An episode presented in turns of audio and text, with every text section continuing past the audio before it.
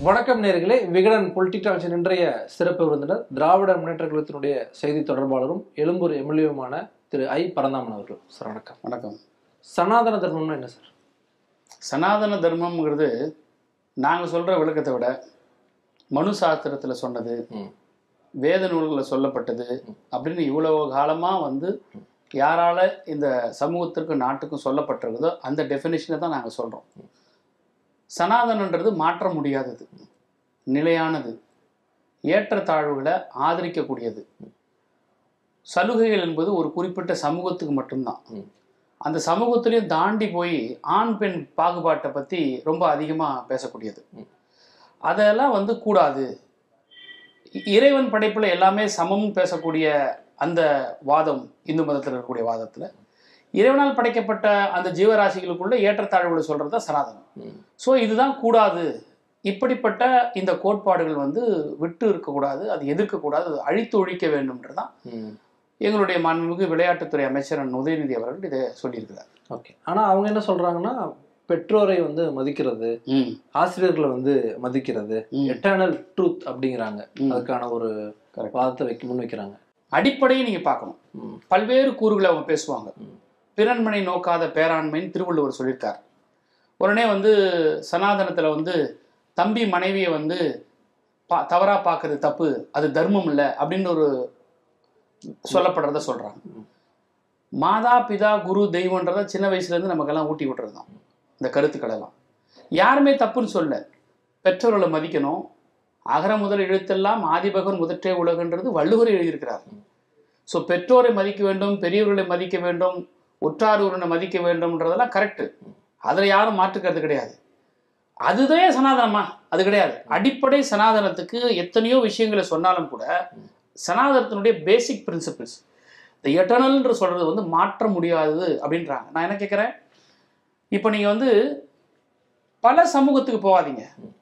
குறிப்பிட்ட பிராமண சமூகத்தை மட்டுமே எடுத்துப்போம். அந்த பிராமண சமூகத்திலேயே வந்து இந்த சனாதனம் ஆணாதிக்கத்தை பற்றியுமே வலுக்கக்கூடிய ஒரு பிரின்சிபலாக தான் இருக்குது.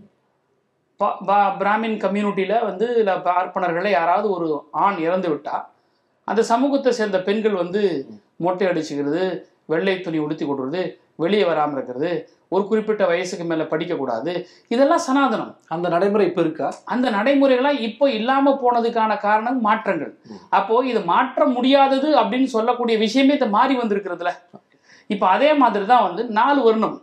அந்த நாலு வருணம் எதை சொல்லுது? சனாதனம் சொல்லுது. அது வந்து வர்ணாசன தர்மங்கிறாங்க. அது தனி. அதுக்கு இதுக்கு தொடர்பே கிடையாது. அப்படிங்கிறாங்க. சரி என்ன? அப்போ சனாதனத்தை யார் தான் டிஃபைன் பண்ணாங்க? அதுக்கு ஒரு ஒரு- ஒரு பர்டிகுலர் ஒரு ரூல் கொடுங்க. ஒரு ஒரு புக் கொடுங்க. நீங்க சொல்லக்கூடிய நான்கு வர்ணங்கள் வந்து வர்ணாசிரத்துக்கு கீழே வந்துடும்.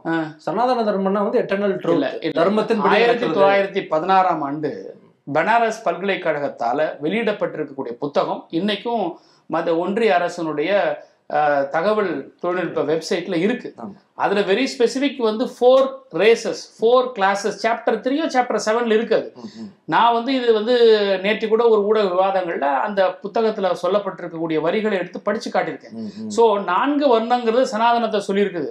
இன்னும் சொல்ல போனா the Hindu religions is also called as Aryan religion சனாதனத்தில் தான் சொல்லியிருக்கு. ஸோ அதனால வந்து நீங்க நேரடியா அவங்கள போய் கேள்வி கேட்டீங்கன்னு வச்சுங்களேன். உடனே அது சனாதனம் இல்ல. வர்ணாசிரமம் வேற விஷயத்த சொல்லிக்குது. பகவத்கீதையில சொல்லியிருக்குன்னு சொல்லுவாங்க. எல்லாமே வந்து சனாதனத்துக்கு உட்பட்டு தான் மனுஸ்மிருதி அதுக்கு ஆதார நூலை எடுத்துப்பாங்க. பகவத்கீதை ஆதார நூலை எடுப்பாங்க. சார் இப்போ இஸ்லாமியர்களுக்கு திருக்குரான் கிறிஸ்துவர்களுக்கு பைபிள். ஆனா நம்ம இந்துக்களுக்கு ஒரு புத்தகத்தோட நிக்க முடியாது. ஏன்னா இந்துக்கள்ல ஒரு கடவுளை நம்ம கும்பிடல. உங்களுக்கு வேற ஒரு கடவுள் எனக்கு ஒரு வேட கடவுள். சனாதனத்தை சைவ சைவமார்கள் ஏத்துக்கவே மாட்டாங்க. நம்ம ஊர்ல இருக்கக்கூடிய தமிழ்நாட்டில் இருக்கக்கூடிய மானாதிபதிகள்லாம் ஆதீனங்கள் எல்லாம் சனாதனத்தை ஆதரிக்கிறாங்களா? நீங்க ஆதீனங்களை கூப்பிட்டு கேட்டீங்கன்னு வச்சுங்க இன்னும் பியூட்டிஃபுல்லா சொல்லுவாங்க ஆதீனங்கள். சனாதனம் ஒன்று கிடையவே கிடையாது. சனாதனத்தை வந்து எதிர்த்து தான் ஆகணும். சனாதன பிரின்சிபல்ஸை வந்து நடைமுறைப்படுத்தக்கூடாதுன்னு ஆதீனங்களே சொல்லுவாங்க. ஸோ இந்துக்களா இருக்கக்கூடிய நமக்குள்ளவே நமக்கு எல்லாருக்கும் மதம் இந்து தான் ஆனா சனாதனம் வந்து நமக்கு உடன்பாடு கிடையாது. ஆனா ஒரு குறிப்பிட்ட சமூகம் மட்டும்தான் அதை கோட்பாடா வச்சு பண்ணும்பொழுது தான் இது தப்பு. இதை நீங்க திணிக்காதீங்க இதை ஒழிங்க அப்படின்னு தான் நம்ம பேசணும். நீங்க குறிப்பிட்ட சம்பவம்னு சொல்லும்போது பிராமணர்கள் அழிப்பை வந்து திமுக கையில் எடுக்கிறாங்க. அப்படிங்கிற அண்ணாமலை எல்லாம் குறிப்பிடுறாரு. சனாதன பிராமணர் என்னன்னு சொல்லி தென்காசியில பேசும்போது அந்த இதை பயன்படுத்துறாரு. தென்காசியில இப்ப வந்து மாண்புமிகு பிஜேபியினுடைய லீடர் அண்ணாமலை அவர் பேசுனதை கேட்டேன். ஆனா அவருக்கு அவருக்கே ஒரு தெளிவில்லாம பேசிட்டு இருக்கிறார். சனாதனம்னா எக்ஸ்பிளைன் பண்ண வரவர் எங்கேயோ போயிட்டு இருக்கிறார். சார் இவங்க வந்து அதை தாண்டி ஜினோசைட்னு ஒரு வார்த்தையை சொல்றாங்க இன அழிப்புன்னு சொல்றாங்க சார். சார் இலங்கையில நடந்த படுகொலைகள் இன அழிப்பு சார். அதை இவங்க வந்து இன அழிப்புன்னு சொல்றதுக்கு முன் வர மாட்டாங்க. ஆனா தமிழ்நாட்டில் சொன்ன அமைச்சர் பேசின பேச்சு சனாதனம் என்கின்ற ஒரு மரபு அது ஒரு கோட்பாடு அது ஒரு பிராக்டிஸ் மரபை அழிக்க சொல்றதுக்கும் மனிதனை அழிக்க சொல்றது வித்தியாசம் இருக்குது. மனிதனை அழிக்க சொன்னாதான் ரேஸ் அது ஜினோசைட் ஆனா மரபு அழிக்க சொல்றது எப்படி வந்து ஜினோசைட் ஆடும் அப்போ நான் கேட்குறேன் உத்தரப்பிரதேசில் ஒரு சாமியாருங்கிற போர்வையில் ஒரு ரவுடி சாமியார் அவர் வாழை வேலை வச்சுக்கிட்டு என்னென்னோ பேசுறாரு. சீவினா தலைக்கு பத்து கோடி கொடுக்குறேன்னு சொல்கிறாரு அப்போது சிவி வரவங்களுக்கு த- பத்து கோடி கொடுக்குறேன்னா அப்போது உதயநிதி மாண்புமிகு அண்ணன் உதயநிதி அவர்கள் திராவிடர் திராவிட இனத்தை ஜினோசைட் பண்ணுதா பிஜேபி திராவிட இனத்தை ஜீனோசைட் பண்ண முற்படுதா பிஜேபி அப்படி நாங்கள் வாதம் வைக்கலாம்ல? அதனால் வந்து ஜினோசைட் அதை பெண்ணாரு அதை பேசினாரு இந்து மதத்தை அழித்து விடணும்னு சொல்கிறதெல்லாம் முட்டாள்தனமான வாதம் அரசியலுக்கு லாபத்துக்காக இவங்க வந்து பிஜேபி அதை கையில் எடுத்து பயன்படுத்துறாங்க. இல்ல இப்ப ஏன் நீங்க வந்து இதை பேசணும்? இப்ப வந்து கான்ஸ்டியூஷன் அடிப்படையில இந்தியா செயல்படுது. சார் நாங்க இப்ப மட்டும் பேசல சார். எங்களுடைய இயக்கத்து எங்களுடைய இயக்கம் தோன்றியதனுடைய அடிப்படை தத்துவமே இதுதான் சார். திராவிட இயக்கங்கள் நீதி கட்சியிலிருந்து திராவிட முன்னேற்ற கழகம் வரைக்கும் இன்னைக்கு வரைக்கும் வந்திருக்கக்கூடிய எங்களுடைய ஆரம்பமே ஆதி அந்தமே வந்து சனாதன எதிர்ப்பு தான். பிராமணியத்தை எதிர்க்கிறது தான் பிராமணர்கள் எதிர்ப்பில்ல. பழமைவாதத்தை எதிர்க்கிறது தான் நாங்க இன்னைக்கு நேற்று பேசல. அம்பேத்கர் பேசியதை பெருங்கிற பெருந்தகை அண்ணா பேசியதை தந்தை பெரியார் பேசியதை கலைஞர் பேசிதான் பேசிக்கிட்டு வரும். நாங்க ஒன்றும் ஒரு பிளாட்ஃபார்ம் புதுசா அமைச்சு பேசல. எங்களுடைய அமைச்சர் முற்போக்கு எழுத்தாளர் சங்கத்துக்கு அந்த கூட்டத்துக்கு போறாரு. அந்த கூட்டத்தில் பேசப்பட்ட பேச்சை வச்சு இவங்க வந்து இப்போ திரித்து வேற மாதிரி கொண்டு போறாங்க. இல்ல நீங்க சொல்லக்கூடிய அந்த நடைமுறையே வந்து இப்ப இல்ல. கான்ஸ்டியூஷன் அடிப்படையில் இந்தியா செயல்பட்டு வருது. தேவையில்லாம வந்து ஒரு விஷயத்துல வந்து நீங்க இன்டர்ப்ட் அப்ப பண்றீங்க விட்டு போங்க ஏன் எதிர்வினை ஆட்டுறீங்க ம், ம். தேவையில்லாத விஷயத்த அவர் பேசிட்டார்ல? நீங்க ஜெனோசைடும் கொண்டு போறீங்க அதனாலதான் நாங்க ஜெனோசைட் சொல்லவே இல்லையே சார். இது தேவை அதான் சொல்றாங்க. ஆமா சார் அதாவது நீங்க இது தேவையில்லைன்னு பாஜக இந்த வாதத்தை வைக்குமே ஆனால்.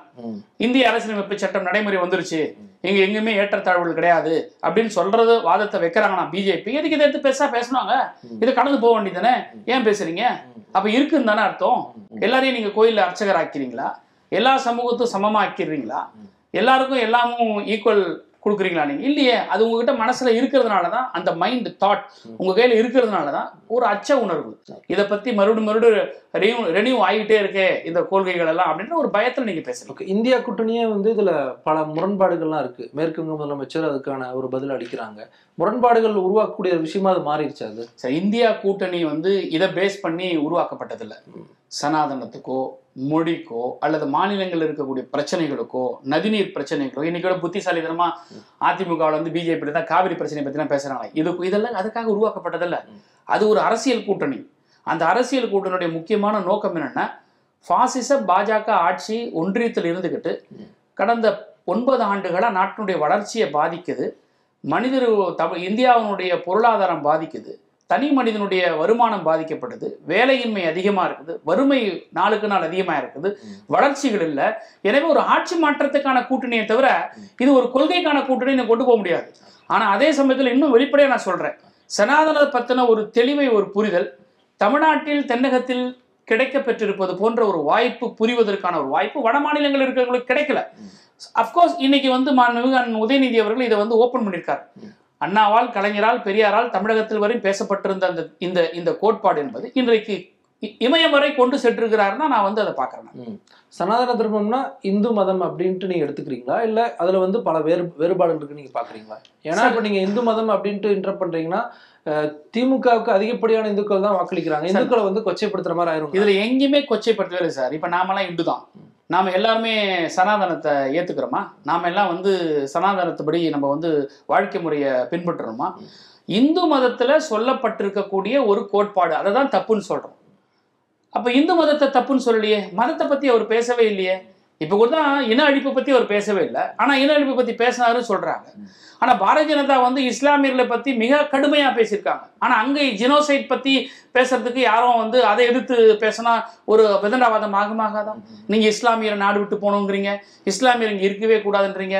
இது இந்தியா இந்துக்களுக்கு மட்டும்தான் அப்படிங்கிறீங்க. அப்போ நீங்க வந்து இஸ்லாமிய ஜினோசைடை வந்து நீங்க கொண்டு போகிறீங்கன்னு சொல்லி நாங்க வாதத்தை வைக்க முடியுமா? ஆனால் வந்து அர்த்தமற்ற வாதங்கள் வன்முறை தூண்டுகிற வாதங்கள் சட்ட நாட்டில் சட்டம் ஒழுங்கு உருவாக்குறதுக்காக லா அண்ட் ஆர்டர் டிஸ்டர்ப் பண்றதுக்காக வைக்கிற வாதங்கள் இதெல்லாம். இப்போ இந்து மதத்தை பின்பற்றக்கூடிய மக்கள் வந்து திமுக இனிமேல் வாக்களிக்க மாட்டாங்க அப்படிங்கிற வார்த்தை பிஜேபி முன்வைக்கிறாங்க. சார் இந்த கட்சி ஆயிரத்தி தொள்ளாயிரத்தி பன்னெண்டுலேருந்து உருவாக்கப்பட்டது மு- நீதி கட்சியிலிருந்து இன்ன வரைக்கும் திராவிட முன்னேற்ற கழகம் பலமுறை ஆட்சி செய்திருக்கு. இந்துக்களுக்கு எதிரின்னு எங்களை வந்து சித்தரி தோத்து தோத்து போறாங்க. இந்துக்களுக்கு எதிரியா இல்லை நாங்கள்? இந்து மதத்தில் சொல்லப்படுகிற கோட்பாட்டுக்கு தான் எதிரி. இதுல என்ன நாங்க வந்து இந்து மதத்துக்கு எதிராக செஞ்சிருக்கோம்? திராவிட முன்னேற்ற கழக ஆட்சியில தான் இந்து மதத்துல பிராக்டிஸ் பண்ணப்படக்கூடிய இந்து கோயில்களுக்கு அதிகமான சலுகைகள் குடமுழுக்குகள் அங்க இருக்கக்கூடிய பூசாரிகளுக்கு உதவித்தொகைகள் பல விஷயங்கள் இந்து மதம் வந்து இந்து மதத்திற்காக செஞ்சிருக்கிறோம். ஒரு அரசுன்னு வந்த பிறகு எங்களுக்கு மதம் கிடையாது எங்களுக்கு இனம் கிடையாது மொழி கிடையாது எல்லாத்தையும் நாங்க பார்க்குறோம். அப்படி இருந்தா வந்து டிஎம்கே வளர்ந்தே இருக்க முடியாது சார். கோயிலை விட்டே வெளியேறுங்க அப்படிங்கிறாங்க. கோயிலை திமுக வந்து அந்த அதாவது அந்த அமைச்சரவை பொறுப்புன்னு தனியா வச்சிருக்கீங்க. அது அரசு சொத்துகளா இல்லாம நீங்க வெளியேறுங்க நாங்க பாத்துக்கிறோம் அப்படி அது எப்படி நீங்க பாத்துக்க முடியும்? அதான் கொள்ளையடிக்கிறதுக்கு வராங்க. முத முதல்ல இந்த ஆரிய கூர்த்தம்னா அந்த கோயில்களை வச்சுட்டு கொள்ளையடிச்சு சாப்பிட்டு இருந்துச்சு. அதை முத முதல்ல நீதி கட்சி தான் வந்து அந்த ஆரிய கூட்டத்துல இருந்து அதை பிடிங்கி அரசு சொத்தாக்குச்சு. நீங்க தனிப்பட்ட ஆரியர் சொத்தாக்க உட்படுங்க நாங்க அரசு சொத்தா வச்சிருக்கோம் நான் மக்களின் சொத்தா வைக்க பார்க்கறோம் அஹ், சட்டமன்ற தேர்தலின் போது திமுக வர்சஸ் அதிமுகன்னு ஒரு ட்ரெண்ட் செட் பண்றீங்க. நாடாளுமன்ற தேர்தலின் போது திமுக வர்சஸ் பிஜேபி அந்த ட்ரெண்ட் செட் பண்றீங்களா? ஏன்னா நீங்க இங்க என்ன பேசினாலும் அமித்ஷால தொடங்கி நட்டா தொடங்கி எல்லாருமே அங்க பதிலளிக்கிறாங்க. அதுக்கு காரணம் என்னன்னா இங்க கையாலாகாத அல்லது வந்து அரசியல் வந்து ஸ்திரத்தன்மையை இதை வீரியத்தன்மை இழந்த அதிமுக இங்க இருக்கு. அதான் காரணம். இப்போ நீங்க அம்மையார் ஜெயலலிதா இருக்கும்போது உங்களுக்கு வந்து fight between the DMK and ADMK தான் இருந்துச்சு. ஒரு ஆண்மை உள்ள அதுல அதிகாரம் மிக்க ஒரு பொறுப்புல இருந்து அதாவது நான் சொல்றது வந்து தனிப்பட்ட பிரதேச சொல்லல கருத்துக்கள் ஆண்மைத்தனத்தோட இருக்கணும் ஆண்டித்தனத்தோட இருக்கணும். அந்த மாதிரியான லீடர்ஸ் இல்லையே இங்க. அந்த மாதிரி லீடர்ஸ் இல்லையா. நான் என்ன கேட்குறேன் சரி ரைட் ஆர் ராங் எங்க அமைச்சர் பேசின பேச்சுக்கு வந்து அமித்ஷா ஒரு ரியாக்ஷன் காட்டுறார் எதிர்வினை ஆட்டுறாரு. அந்த எதிர்வினை சரியா தப்பான்ற விவாதத்துக்கு உட்பட்டது. ஆனா மண்மு எடப்பாடி அவருடைய ஸ்டாண்ட் என்ன? நீங்க எந்த இயக்கத்தை வச்சு நடத்துறீங்க? எந்த இயக்கம் தோன்றப்பட்டிருக்கிறது? திராவிடங்கிற சொல்ல தாங்கி இருக்கக்கூடிய இயக்கம் அண்ணாவுனுடைய புகைப்படத்தை வந்து கொடிகளை வச்சிருக்கக்கூடிய இயக்கம் உங்களுக்கு சனாதன பத்தின ஒரு கருத்து என்ன? சும்மா போற போக்குல எங்களுக்கு எல்லா ஜாதியும் ஒண்ணுதான்ட்டு போறீங்க. ஜாதிங்கிறது வேற. நீங்க மண்மிகு அண்ணன் உதயநிதி சொன்ன வார்த்தைக்கு எதிர்ப்பா ஆதரவா. சனாதனத்தை ஆதரிக்கிற எதிர்க்கிறீங்களா? இந்த கிளாரிட்டி உங்ககிட்ட இல்ல இல்லையா அவர் சொல்றது என்னன்னா அரசு மீதான விமர்சனங்கள் நிறைய இருக்கு. அது திசை திருப்ப தான் வந்து சமாதானத்தை பத்தி பேசுறாரு. நாங்க ஒண்ணும் அரசு விழால பேசல இவங்கள மாதிரி. நாங்க வந்து தனியா ஒரு முற்போக்கு எழுத்தாளர் கூட்டத்துல பேசும்போது அரசு பத்தி பேச முடியுமா? மக்கள் மத்தியில வந்து திமுக அரசின் மீது அதிருப்தி அதிகமா இருக்கு. அது அதிருப்தி அதிகாரமா. அதை எடுத்து சொல்ல முடியாத கையாள தானமா நீங்க ஆயிருக்கீங்க. நான் இப்படி சொல்றேன். அப்போ எங்களுடைய வாதங்கள் எல்லாம் வந்து மக்களுடைய அரசாங்கத்தின் மீது இருக்கக்கூடிய அதிருப்திகளை வந்து மழுங்கடிக்கிற அளவுக்கு எங்க வாதம் இருக்குன்னா அதை தாண்டி அரசியல் பண்ற அளவுக்கு தகுதி இல்லாம இருக்கீங்கன்னு தான் நான் சொல்ல முடியும். You are incapable incompetent to be opposition party நீங்க அப்போ வலுவான அஹ், தான் இருந்தா நீங்க போங்க சார் மக்கள்கிட்ட கொண்டு போங்க. திமுக இதை சவரிச்சு செய்ய தவறிச்சு இதை திசைப்பு தான் செஞ்சிருக்குன்னு நீங்க சொல்லுங்க. மண்மிகு அண்ணன் உதயநிதி சொன்ன வார்த்தைக்கு அந்த கருத்துக்கு முரண்பட்டு பே பேசுங்க. சனாதனத்தை வச்சு இவர் வந்து அரசியல் பண்ண விரும்புகிறாரு அப்படின்னு நீங்கள் பேசுங்க. உங்கள் சனாதனத்தை பற்றி உங்கள் நிலைப்பாடு என்ன? சார் பிஜேபி நிலைப்பாடு தெளிவாக இருக்காங்க சார் அவங்க. பிஜேபி நிலைப்பாடு உங்கள் நிலைப்பாடு என்ன? நீங்கள் பிஜேபியினுடைய தாமரைக்குள்ளே போய் பூந்துக்கிறீங்க? எடப்பாடி பழனிசாமி அவர்கள் திருப்பி திமுக மீது கேள்விகளை முன்வைக்கிறாரு. முன்னாள் குடியரசுத் தலைவர் ராம்நாத் கோவிந்தும் சரி தற்போதைய குடியரசுத் தலைவர் முர்மு அவர்கள் தேர்வு செய்யும் போது அதை எது எது யாரையும் வந்து ஆதரிச்சு வாக்களிக்கல எதிர்த்து வாக்களிச்சவங்க தான் திமுக. இப்ப வந்து இது பேசலாமா அப்படிங்கிறாங்க. நாங்க ஒண்ணும் ஏன்னா அவங்க வந்து ஒரு ஒரு தாழ்த்தப்பட்ட சமூகத்திலிருந்து வர வந்தவங்க பழங்குடி சமூகத்திலிருந்து வந்தவங்க. சார் அது வந்து மாண்புமிகு எடப்பாடி அவர்கள் வந்து ஒரு புரிதல் இல்லாத ஒரு வாதத்தை வைக்கிறார். ஒரு வயசுல பெரிய மனுஷன் ஒரு முதலமைச்சராக இருந்தவர் அதுக்கு மேல நான் அதிகமாக சொல்ல விரும்பல. நாங்கள் வந்து தனிப்பட்ட ராம்நாத் கோவிந்தோ அல்லது தனிப்பட்ட திரௌபதி முர்முரோ எங்களுக்கு அதல்ல. எங்களுக்கு கூட்டணி. நாங்கள் கம்யூனிட்டி பார்த்து ஓட்டு போடல. எங்களுடைய கேண்டிடேட் பார்த்து ஓட்டு போடுறோம். எங்கள் கூட்டணி நாங்கள் ஒரு கேண்டிடேட் நிறுத்தும் போது இதை போய் ஏன் ஜாதிக்குள்ளே போ போய்க்கிறீங்க நீங்கள் அப்படி பார்க்க போனால் கே ஆர் நாராயணனை கொண்டு வந்தது திமுக அங்கம் வகித்த அரசாங்கம் தான்.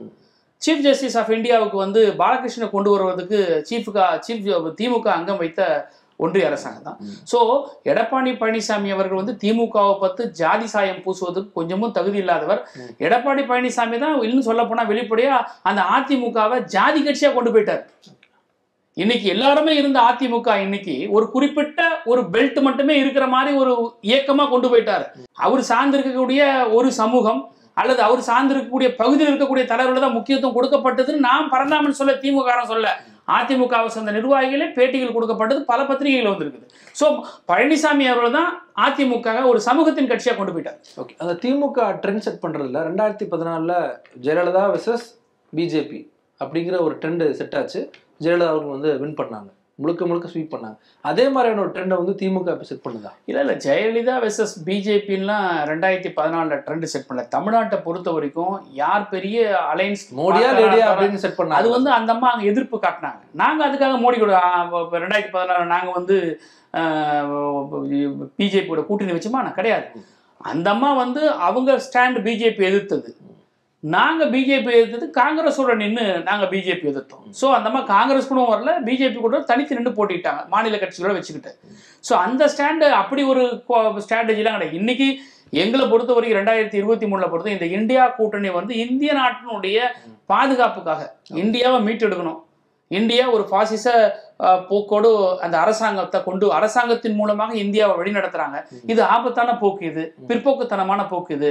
அதனால வந்து இதை நாங்கள் காப்பாற்றுறோன்றதுக்காக எங்களுடைய ஃபைட்டே வந்து திராவிட முன்னேற்ற கழகம் வெர்சஸ் இந்த இந்தி அந்த- சனாதன கூட்டமா இருக்கக்கூடிய பாரதிய ஜனதா கட்சி எதிர்க்கிறது தான். ஏன்னா நீங்க என்ன பேசினாலுமே உங்க தலைவர்கள் இல்ல உதயநிதி ஸ்டாலின் என்ன பேசினாலுமே பிரதமர் மோடி ஒரு பக்கம் எதிர்த்து வைக்கிறாரு அமித்ஷா வைக்கிறாரு நட்டா அவர் வைக்கிறாங்க போது காங்கிரஸ் இல்ல மற்ற கட்சிகளை தாண்டி உங்க மீதான அட்டாக் அதிகமா இருக்குல்ல? காரணம் என்னன்னா இது எல்லாத்துக்குமே வந்து மு- முழு முதற் காரணமா எல்லா மாநிலங்களிலும் எல்லா தலைவர்களும் வந்து எப்படி எப்படியோ ஒரு இடத்துல மாறி ஒரு ஒரு அரசியல் கருத்துக்கள்லையோ அல்லது வந்து கூட்டணிகளிலோ மாற்றங்கள் ஏற்பட்டிருந்தாலும் கூட திமுக மட்டும்தான் பிஜேபிக்கு எதிர்க்கிற ஒற்றை இதுவாக வந்து தொடர்ந்து இருந்துகிட்டு இருக்கிறோம்.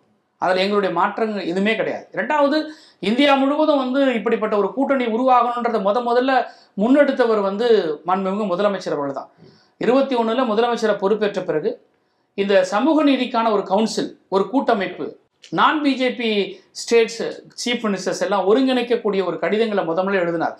அதுதான் பேசிஸ் ஃபார் இந்தியா அலைன்ஸ் இன்னைக்கு. அதுக்கு அடுத்தது வந்து பிற்படுத்தப்பட்ட சமூகத்திற்கான இடஒதுக்கீடுக்காக பேசுவதற்காக அழைக்கப்பட்ட அந்த ஒரு கூட்டமைப்பு கடிதங்கள். ஆக இந்தியா முழுவதும் வந்து லீடர்ஸ் நான் பிஜேபிக்கு எதிரான ஒரு செட்டப் ட்ரெண்ட்டை உருவாக்குறதுல வந்து முக்கிய பங்கு ஆற்றிருக்கிறார் ஒரு கேட் ஒரு கேட்டலிஸ்டா இருந்து வருகிறார்.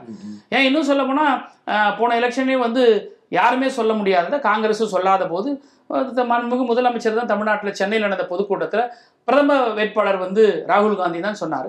ஸோ அவங்களுக்கு என்னன்னா காங்கிரஸை தூக்கி பிடிக்கிற ஒரு கட்சி பிரதானமா இருக்குது திமுக. அவங்களுக்கு இருக்கக்கூடிய கோபம் காங்கிரஸ் மேல. ஸோ காங்கிரஸ்க்கு ஹெல்ப் பண்ற திமுக மேல அந்த கோபம் நேச்சுரலா இருக்குது தமிழ்நாட்டில் அவங்களுக்கு. இப்ப சனாதனம் தொடர்பா வந்து பெரியார் அவர்கள் தொடங்கி உதயநிதி ஸ்டாலின் அவர்கள் பேசின வரைக்கும் பல விஷயங்களை நீங்க குறிப்பிடுறீங்க. உதயநிதி ஸ்டாலின் அவர்களுக்கு தேசிய அளவுல ஒரு மிகப்பெரிய ஒரு எதிர்ப்பு உண்டாயிட்டே இருக்கு. எஃப்ஐஆர் வந்து பதிவு செய்யப்பட்டிருக்கு. அதெல்லாம் எப்படி பாக்குறீங்க அரசியல் இதெல்லாம் வந்து வரதானே செய்யணும். இதை வரவேற்க தானே செய்யணும். முத முதல்ல எங்களுடைய தலைவர் வந்து கழகத் தலைவராக பொறுப்பேற்ற பிறகு மாண்பு எங்களுடைய பெரிய தலைவர் மறைந்த பிறகு எங்கள் தலைவர் மாண்பு முதலமைச்சர் கட்சி தலைவராக பொறுப்பேற்ற முதல் பொதுக்குழுல பேசின பேர் காவி எதிர்த்து ஆக வேண்டும். இந்த காவிமயமாக்கப்படுகிற இந்த இந்தியாவை வந்து மாற்றி அமைக்கணும் அப்படின்று ஓங்கி ஒழிச்சு பேசினாங்க அது பெரிய அளவில் பார்க்கப்பட்டது. பிஜேபிக்கு ஏன் திமுக மேல ஒரு பெரிய ஒரு வன்மம்ன்றது இதுவும் ஒரு காரணம் தான் ஸோ அதை தொடர்ந்து அவருடைய மகன் நம்முடைய மாண்புமிகு அமைச்சர் வந்து இன்னைக்கு வந்து சனாதனத்தை பற்றி பேசுகிறாருன்னா நீங்கள் வந்து இப்போ நான் என்ன சொல்கிறேன்னா இப்போ இருக்கக்கூடிய இந்த தகவல் தொழில்நுட்பம் வளர்ந்துருக்கக்கூடிய இந்த டெக்னாலஜியில் அன்னைக்கு எங்களுடைய ஃபோர் ஃபாதர்ஸ் கொண்டு சேர்க்க முற்பட்டதை இன்னைக்கு ரொம்ப வேகமாக கொண்டு போயிருக்காரு நான் வந்து நான் வந்து உள்ளபடியே வந்து இந்த சாமியார்களுக்கு இந்த பிஜேபிக்கு இந்த மாடாதிபதிகளுக்கு எல்லாரும் நன்றி சொல்கிறேன் மாண்புமிகு அண்ணன் உதயநிதியுடைய கருத்தை வெறும் குமரியில மட்டும் இல்லாம இமயத்து வரைக்கும் கொண்டு சேர்த்ததுக்கு பிஜேபிக்கு நான் என்னுடைய கோடான கோடி நன்றி நான் தெரிவித்துக்கிறேன். ஏன் வந்து திமுக ஒரே நாடு ஒரே தேர்தல் எதிர்க்குது? ஏன் வைக்கணும்? செலவுகள்லாம் நிறைய இருக்கு. ஏன் என்ன இப்ப- பேசுவோமே என்ன செலவுகள் நிறைய இருக்கு? மாநிலங்களுக்கு வந்து சார் இது ஒரு இது வந்து அடிப்படையே வந்து வந்து ஒரு பேசிக் பிரின்சிபல் இல்லாத ஒரு வாதம் சார். நான் என்ன கேட்குறேன் சார்? நீங்க ஒரே டைம்ல வச்சாலும் அதே செலவு தான் நீங்க ஒவ்வொரு மாநிலத்துக்கும் தேர்தல் வச்சாலும் அதே செலவு தான் என்ன பெருசா டிஃபரன்ஸ் இருக்கு? நான் கேட்குறேன் இப்போ. ஃபார் an எக்ஸாம்பிள் தமிழ்நாட்டுக்கு அல்லது இந்தியா முழுவதும் வந்து நீங்க தேர்தல் வைக்கிறீங்க. பாராளுமன்றத்துக்கு தனி பாக்ஸ் தான் வைப்பீங்க. சட்டசபைக்கு தனி பாக்ஸ் தான் வைப்பீங்க. சட்டசபைக்கான செலவு என்ன? பாராளுமன்றத்துக்கான செலவு என்ன? இதில் நீங்கள் குறைக்க முடியுமா. ஃபார் எக்ஸாம்பிள் ஆயிரம் கோடி நீங்கள் பட்ஜெட் வைங்க சார் இந்தியா முழுவதும் எல்லா மாநிலங்களுக்கும் வேரியஸ் ஷெட்யூலில் தேர்தல் வைக்கிறோம் சார் ஆயிரம் கோடி ஒதுக்குங்க சார் நீங்கள் ஒரே நாளில் வைக்கிறதுனால ஆயிரம் கோடி என்ன ஐநூறு கோடி ஆகிட போதா. கிடையாது. இது முட்டாள்தனமான வாதம் இது. இது ஒண்ணு எதை நோக்கி போகுதுன்னா எங்களுடைய மாண்புமிகு முதலமைச்சர் சொன்ன மாதிரி சர்வாதிகாரத்தை நோக்கி தான் போகுது. எங்க போய் நிக்கும் அடுத்து பாருங்க பாரத் அப்படின்னு மாத்துறாங்க. அப்ப ஒரே நாடு ஒரே தேர்தல் போது அப்ப வந்து கலெக்டிவ் பார்ட்டிசிபேஷன் பன்முகத்தன்மை அற்றதா உருவாக்கி சிதைச்சு ஒரு கட்சி ஒரு ஆட்சியை கொண்டு வரும்போது நான் என்ன கண்டேன் இதுக்கு என்ன விலகு கூட? இப்போ நீங்கள் என்ன கேட்குறீங்க ஒரு அரசியலமைப்பில் இருபத்தி மூணு இருபத்தி நாலு இடங்கள்ல வந்து மாநில அட்டானமியை பற்றி பேசும்போது ஒரு அரசாங்கம் ஒரு கவுந்துச்சுன்னு வச்சுங்க. அந்த அரசாங்கத்தை எப்போ தேர்தல் நடத்துவீங்க நீங்க? அது வரைக்கும் நான் நான் ஆட்சி கவர்மெண்ட் ஃபார்ம் பண்ணி ஆறாவது மாசத்துல ஒரு கவர்மெண்ட் டிசால்வ் ஆகுது sir. Will they wait for four and half years அதுக்கு என்ன பதில் சொல்றாங்க? இதெல்லாம் எதுக்கு இது? இது வந்து அப்போ இருந்துச்சுன்னு ஒரு வாதத்தை வைக்கிறாங்க பாரதிய ஜனதா கட்சி. சார் அப்போ அரசாங்கம் நாடு விடுதலை பெற்ற பிறகு முதல் முதல் தேர்தல் வரும்போது அப்பதான் வரும் அது. அதுக்கப்புறம் வந்து வேரியஸ் செக்மெண்ட்ல வேரியஸ் செக்ஷன்ல காலகட்டங்களில் வந்து மாநில அரசுகள் கலைக்கப்படுகிறது ஆட்சி கவிழ்க்கப்படுகிறது அரசியல் நெருக்கடிகள் வருது. இந்த மாதிரி வரும்போது அப்பப்போ அந்த ஸ்டேட் அரசியலமைப்பு சட்டத்தை என்ன சொல்லியிருக்கு? ஒரு மாநில அரசாங்கம்ன்றது ஐந்து ஆண்டு. அவ்வளவுதான். அதுபடி தான் போக முடியுமே தவிர அது எந்த ஐந்தாண்டு ஒரே ஐந்தாண்டா இருக்குன்னு சொல்லவே இல்லையே. இந்த ஒன் நேஷன் ஒன் இந்தியாவை வந்து பார்த்து திமுக பயப்படுது அப்படின்ட்டு இபிஎஸ் முன்வைக்கிறார். அவர் சொல்லக்கூடிய கருத்து என்னன்னா இவ்வளோ இந்தியாவிலேயே வந்து முதன்மையான முதலமைச்சர் முதல அதாவது முதலாவது இடத்துல இருக்கக்கூடிய முதலமைச்சரா No doubt. ஸ்டாலின் இருக்காரு அப்படிங்கிறது ஏன் வந்து தேர்தல் சந்திக்க பயப்படுறீங்க? அப்படிங்கிற ஒரு கேள்வி நான் கேட்கவா இபிஎஸ் அவர் முதலமைச்சரா இருக்கும்போது ஒரே நாடு ஒரே தேர்தல் வந்து பாரதிய ஜனதா கட்சிதாரங்க பேசும்போது அதெல்லாம் வராது அதெல்லாம் சாத்தியம் இல்லைன்னு முதலமைச்சர் அந்த எடப்பாடி பழனிசாமி அப்ப மட்டும் எந்த வாய்ஸ் பேசுச்சு? அப்ப எப்படி பேசினாரு அது. அப்போ அன்னைக்கு எடப்பாடி பழனிசாமிக்கு அது சாத்தியம் இல்லைன்னு தோணுது இன்னைக்கு வந்து வெளியே நிற்கிறாரு ஆட்சிக்கு வந்த முடியுமா வர முடியுமான்னு ஒரு ஏக்கத்துல எலெக்ஷன் வச்சா மறுபடியும் நம்ம வர முடியுமே அப்படின்ற ஒரு ஆசையில நப்பாசையில இதை ஆதரிக்கிறார். இது தேர்தல் வந்தா திமுக மீண்டும் ஆட்சிக்கு அது வேற அது தேர்தல் வந்தா திமுக ஆட்சிக்கு வருன்றதுலாம் மாற்ற முடியாது கருத்துல. உண்மைதான் அது. நான் என்ன கேட்கிறேன் நீங்க என்ன பேசுறீங்க? நீங்க முதலமைச்சரா இருக்கும்போது. நீங்க முதலமைச்சரா இருக்கும்போது இதே விஷயத்த ஒரே நாடு ஒரே தேர்தலை பத்தி பேசும்போது அன்னைக்கு மாண்புமிகு எடப்பாடியினுடைய வார்த்தை என்ன? அவருடைய நிலை என்ன? ஏன் நீங்க மாறுறீங்க? அது விளக்க சொல்லுங்க நாட்டு மக்கள்கிட்ட. ரெண்டு கிளிப்பிங்ஸை போட்டு காட்ட சொல்லுங்க அவர்கிட்ட. குறிப்பிட்டு நீங்க ஒரு வழக்கறிஞர் இந்த பாரத் இந்தியா இந்த பிரச்சனை வந்து போயிட்டு இருக்கு என்ன வந்து கான்ஸ்டியூஷன்ல சொல்லப்பட்டிருக்கு? அதாவது வந்து இந்தியாவுக்கு இந்தியான்னு பேர் வைக்கலாமா? பாரத்னு வைக்கலாமா? பாரத ராஷ்டிரன்னு வைக்கலாமா? பாரத்னு வைக்கலாமான்றதெல்லாம் வந்து அரசியலமைப்பு சட்ட நிர்ணய சபையில. வந்து எல்லாம் விவாதிக்கப்பட்டது. ஆயிரத்தி தொள்ளாயிரத்தி நாற்பத்தி எட்டில் ஒரு முறை என்ன பண்ணுறாங்கன்னா பாரத்னு சொல்லி கொண்டு வராங்க.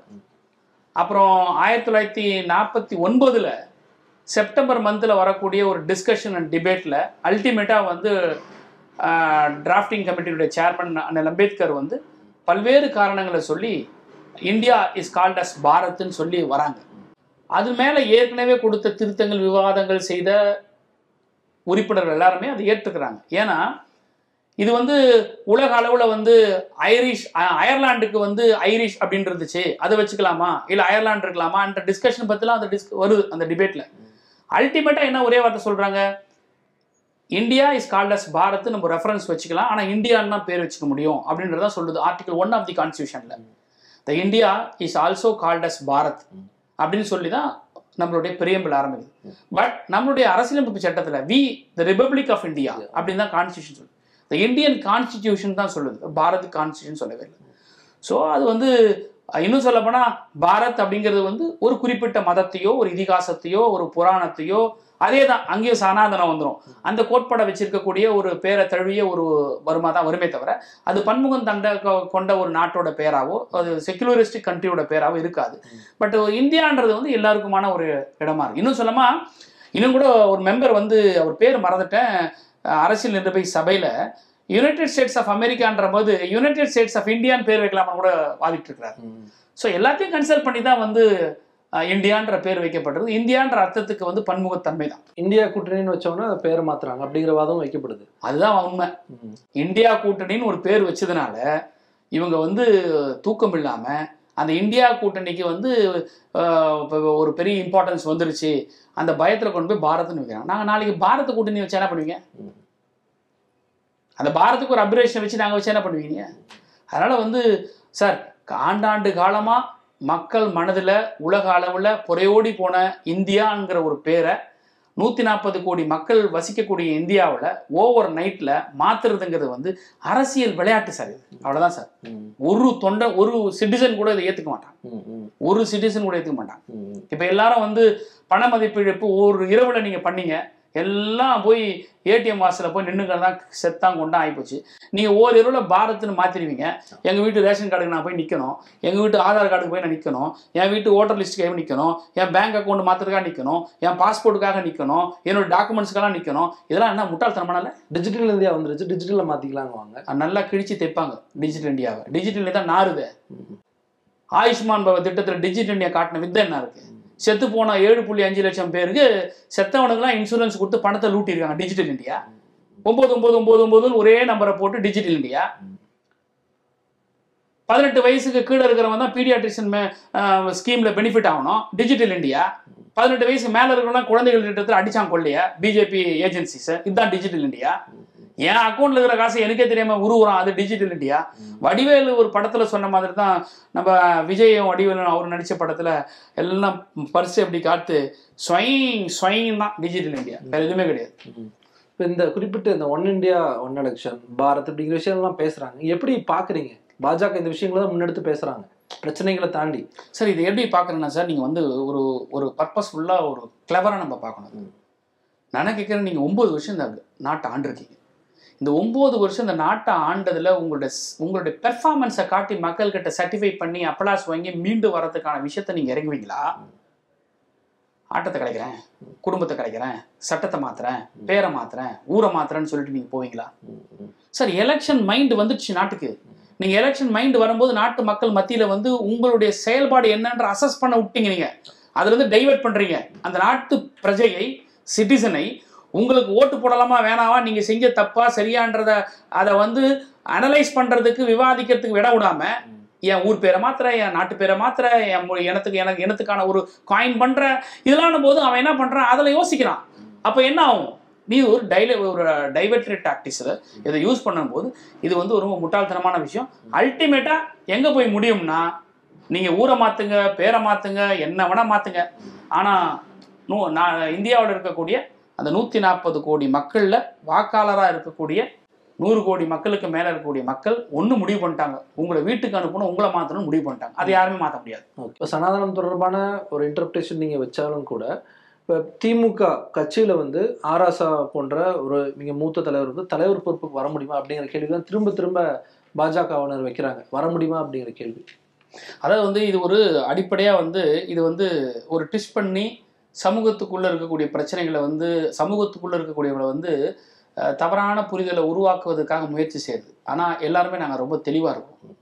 சார் ஒரு கட்சி தலைமை அப்படின்னு வர்றதுங்கிறது வந்து ஒரு குறிப்பிட்ட சமூகத்துக்கு தான் கொடுக்கணும்னு அவசியம் கிடையாது. கட்சி தலைமைன்றது பொதுவான விஷயம். அப்போ ஒவ்வொரு ஜாதிக்கும் தலைமை கேட்டுகிட்டே இருப்பாங்க. இன்னைக்கு இந்த சமூகத்தை சேர்ந்த கொடுத்தோடனே நாளைக்கு இதை என்ன பண்ணுவாங்க?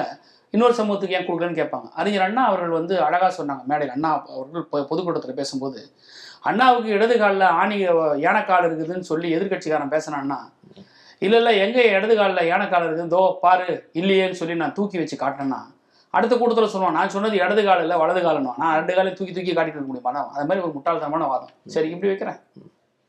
பிஜேபியினுடைய கட்சியினுடைய தலைவராக அவங்க ஒரு தாழ்த்தப்பட்ட சமூகத்தை சேர்ந்தவர் ஒருத்தரை ஆதி திராவிடரை தலித் அவங்க லாங்குவேஜை தலித்தை தலைவராக்க சொல்லுங்க ம். ஒன்று ரெண்டாவது எல்லா கோயில்லையும் அர்ச்சகர்களா? தலித் ஆக்க சொல்லுங்க. ரெண்டு தலித் தான் பிரைம் மினிஸ்டர் அப்படின்னு கொண்டாந்து வைக்க சொல்லுங்க. மூணு இது முடிச்சுட்டு பேசணும். பேசணும். ரொம்ப நன்றி சார் ரொம்ப விரிவாகவே எல்லா கேள்விகளுக்கும் பதிச்சிங்க நன்றி நன்றி.